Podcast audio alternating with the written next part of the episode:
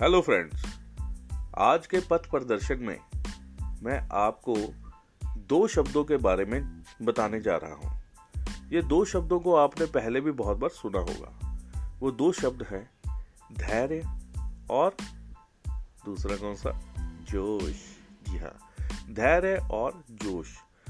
अब जहाँ पर आपको जोश दिखाना चाहिए, वो होना चाहिए सकारात्मक कार्य।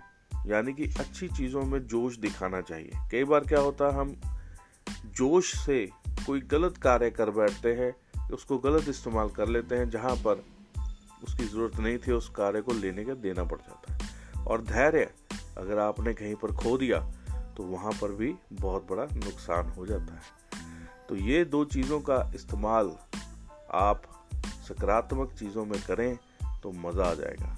आप दे, आप सुन रहे हैं फ्यूचर गाइड चैनल के माध्यम से धवल भल्ला को। जय हिंद जय माता दी।